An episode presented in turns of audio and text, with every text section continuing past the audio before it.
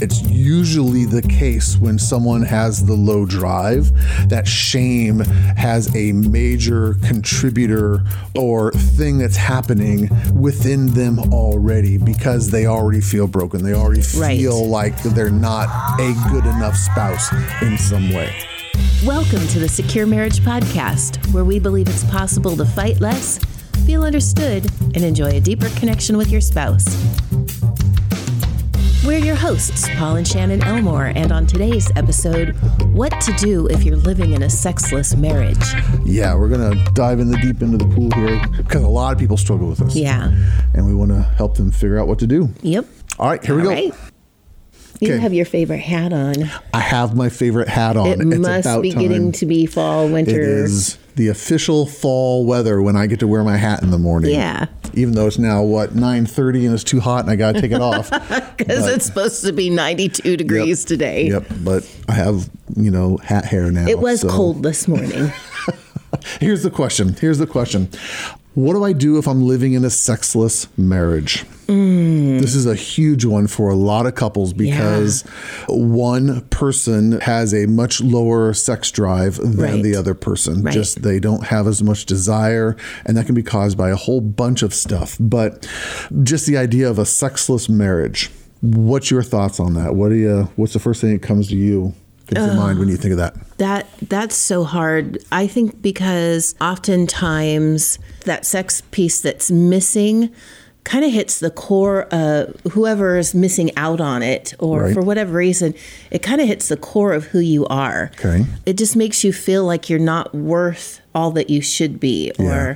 I'm not entirely sure how to word what i'm thinking So, meaning if you don't get to engage in sex, if your spouse isn't attracted to you or your spouse isn't pursuing sex, it makes you feel less than Yeah, or it- it- insecure or sex is such a core part of who we are right. it's not just about the act of sex. Right. It's about intimacy and connection. And when you're missing that piece, it makes you feel like there's something wrong with you. Yeah. It's not just like if someone said, hey, you're dumb, you know, yeah, okay, whatever. It's at the core. Can you explain what I mean? Because I it's like, I, can't, I don't think I can like touch it hard enough. What I think you're saying is sexuality is part of our identity. And Yes. when we are rejected sexually, it feels like we are being rejected in our humanity, in, Yes, in our personness. Thank you. I'm We so glad you can read me and understand. Y'all out there might not be able to get me, but my husband does. And so thankfully he can translate. And I think you're exactly right. I think that when we are rejected sexually, it feels different than just being told you're stupid or being rejected because someone didn't like your dinner Right. or something didn't like something you said. Those are kind of more detached from who we are as human beings. But Yes. When we're rejected sexually, it becomes just so unbelievably painful. Yeah. What do you do though? What do you do if one person is genuinely just has a much lower drive and the other person takes it personally? Yeah, that's a hard one.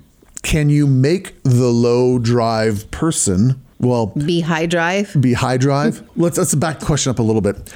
What are the things people do to typically try to make the low drive, low sexual drive person be more high sexual drive? There's lots of stuff guys do and girls do because I want to be really, really clear here. This isn't just a male issue where the man always wants some and the woman is the one who's kind of cold and, Right. and, and detached and distant.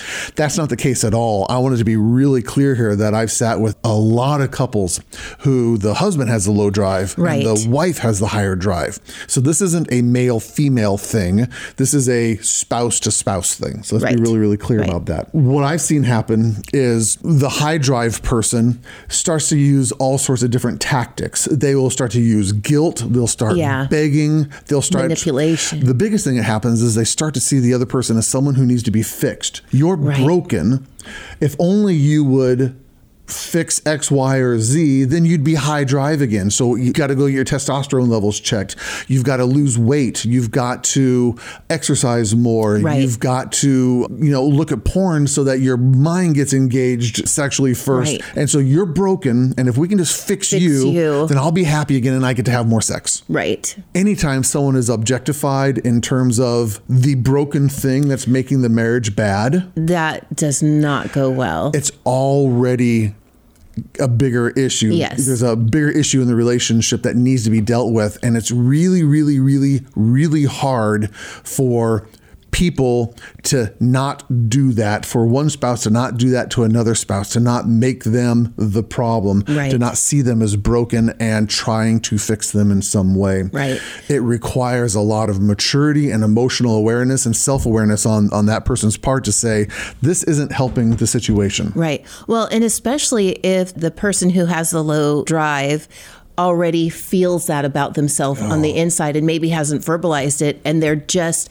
every time their spouse uh, does those things it just validates even more this lie that they are broken Let's talk about that for a minute because I think that's really, really important. It's usually the case when someone has the low drive that shame has a major contributor or Right. or thing that's happening within them already because they already feel broken. They already Right. Feel like they're not a good enough spouse in some way.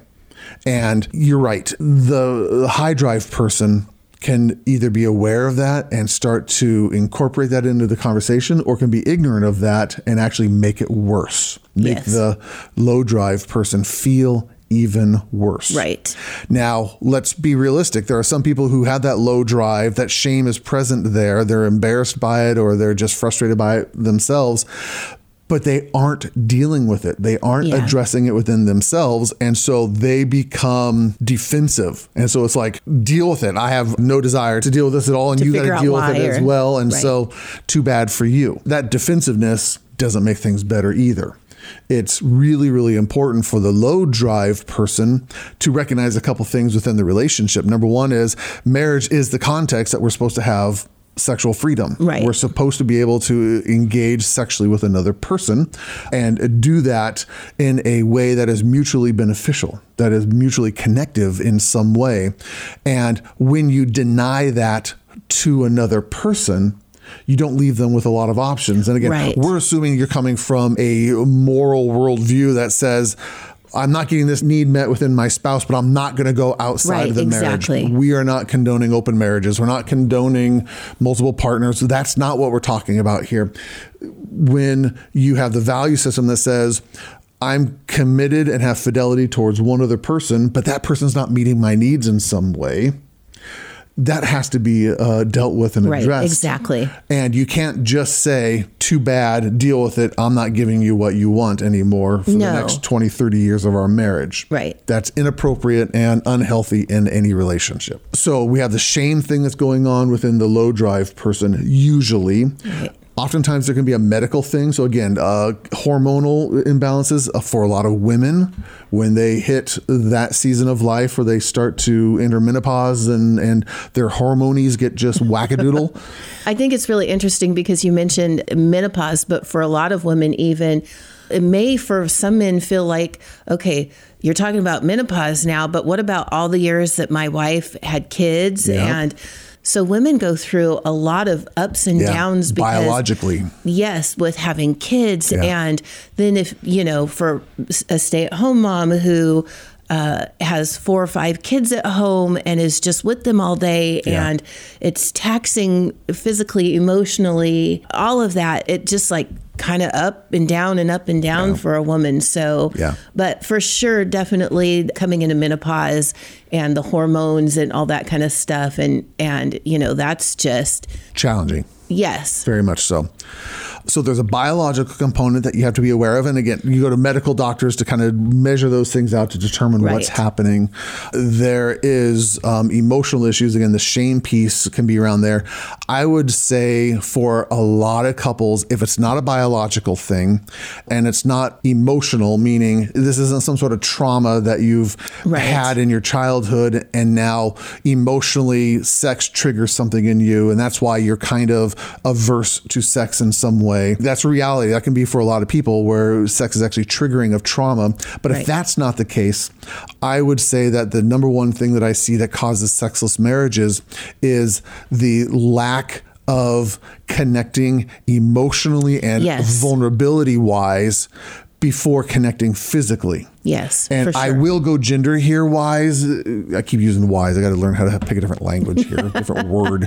But I will say that for a lot of men who have not learned how to win your wife's heart over and connect with her emotionally first, it makes it much more difficult for her to connect physically or sexually with you Yes. if she feels disconnected in some way. And a lot of husbands are going, I don't want to put in that work. I don't want to take the time, energy, or effort to learn how to woo my wife's heart. I just want to learn how to woo all of the squishy bits of her body. And so that it makes her feel good and that makes me feel good.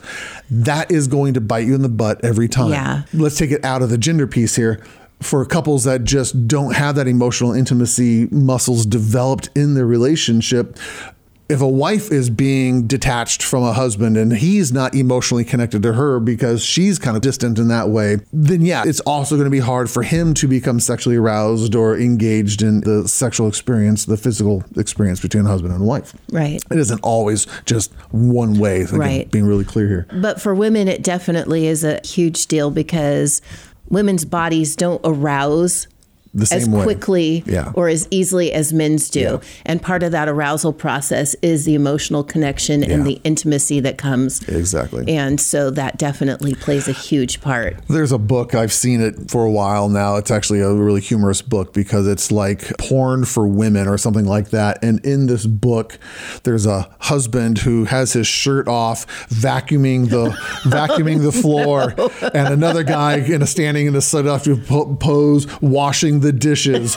or holding the baby or all these things that, you know, it's a humorous book that, you know, this if you want to turn on your wife, Oh my wanna uh, goodness. arouse her, you know, do the dishes in the evening and you know, you're going to get some of the it's it's a great book. We should find it somewhere and make that available. That's funny. But it has some truth to it. If you want to connect with your wife, understand the needs of your Yes. wife emotionally and as a whole person, emotionally, physically, relationally, spiritually, and sexually. Right. Your wife, your relationship isn't just one component, sex. And you have to broaden or widen your scope to have a healthy relationship. And therefore, you'll have a healthy sexual relationship as well. Right. That's just a huge component that plays into it. And for the guys who are going, that sounds like too much work.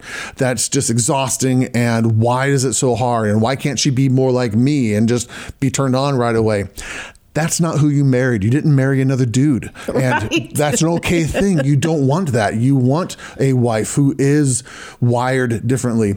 But you have to now understand because I chose to get married to this woman right here, I have to understand her needs, her story, her experiences, how she's wired as a woman, but also as this woman who has this story Right. and this unique experience. And I'm going to become an expert in who she is. And for wives, you get to do the exact same thing back to men.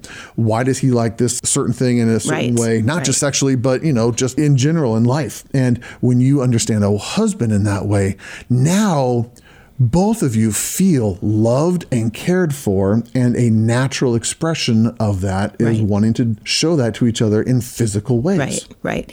And that goes for both, regardless of who has the lower libido. Yeah. Yeah. It's a fact of life that I've seen for years and years and years now in my office. people coming, you know, we want to have a better sex life. And it's like, great, let's talk about your communication. and they go, that's not what we're here. we're talking about sex life. And it's like, I understand that, but you guys don't know how to communicate. You guys are afraid to communicate. You're afraid to be vulnerable with each other. Yeah. So why do you think that that's not going to affect your sex life? Right. And they go, well, shoot, you're right. I hate that. And we actually deal with the root cause, not the symptoms. Yes, exactly. So that's what we're encouraging you to do on this podcast today is to actually identify the root causes of why there might be a lack of sexual connection between you and your spouse in some way Right. and start dealing with that. yes. If you are curious on how to start dealing with that, we have a couple programs that'll walk you through some of that. But even if you don't take one of our programs, you might need to sit down and work with a counselor because you have to admit, wow, I'm not that good at this other stuff here. And that's probably getting in the way of, you know, our sexual relationship. But I'm going to own that. I'm going to take responsibility. I'm not going to make excuses for that anymore. Right. And so you got to sit down and do the work with the counselor. Or if you don't want to do work with the counselor and you kind of want to do a DIY thing, then you can do that with one of our programs on securemarriage.com.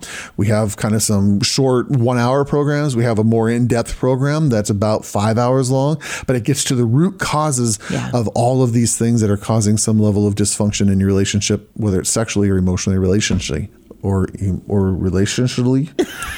I love it. Yeah, that's awesome. Anyway, for the couples who are in sitting in the middle of this, who are frustrated by this, who have gone round and round and round on this, we want you to hear, we want you to understand that there is ways to work on this. There is ways to solve this problem in your relationship, but this is probably the deeper end of the pool. You're going to Yeah. have to do some of the hard work, and sometimes that's easier if you have a guide to kind of walk you through that. That'd be a counselor or a program to kind of take you through that rather than trying to figure it out on your own. So Right. Either way, we, there is hope. There's Yep. hope that you can actually make your marriage better in this area. Yeah. Okay. Anything else? I think that's it. Lovely, lovely, lovely. Thanks for listening, everyone. We'll see you next time. Alrighty. Bye bye. Bye bye. Okay, your turn. What's it called? What to do if you're living in a sexless marriage? Okay. Can you make that bigger? I can. I should be able to remember it, but maybe just a little bigger. That one? Just a little bigger. That's as big as it gets. It is. Well, if I can make it that big. Thank you. That's great. 200%. We're good now. Okay. Welcome There's to, this thing called glasses. well, they're somewhere Okay. in the million places.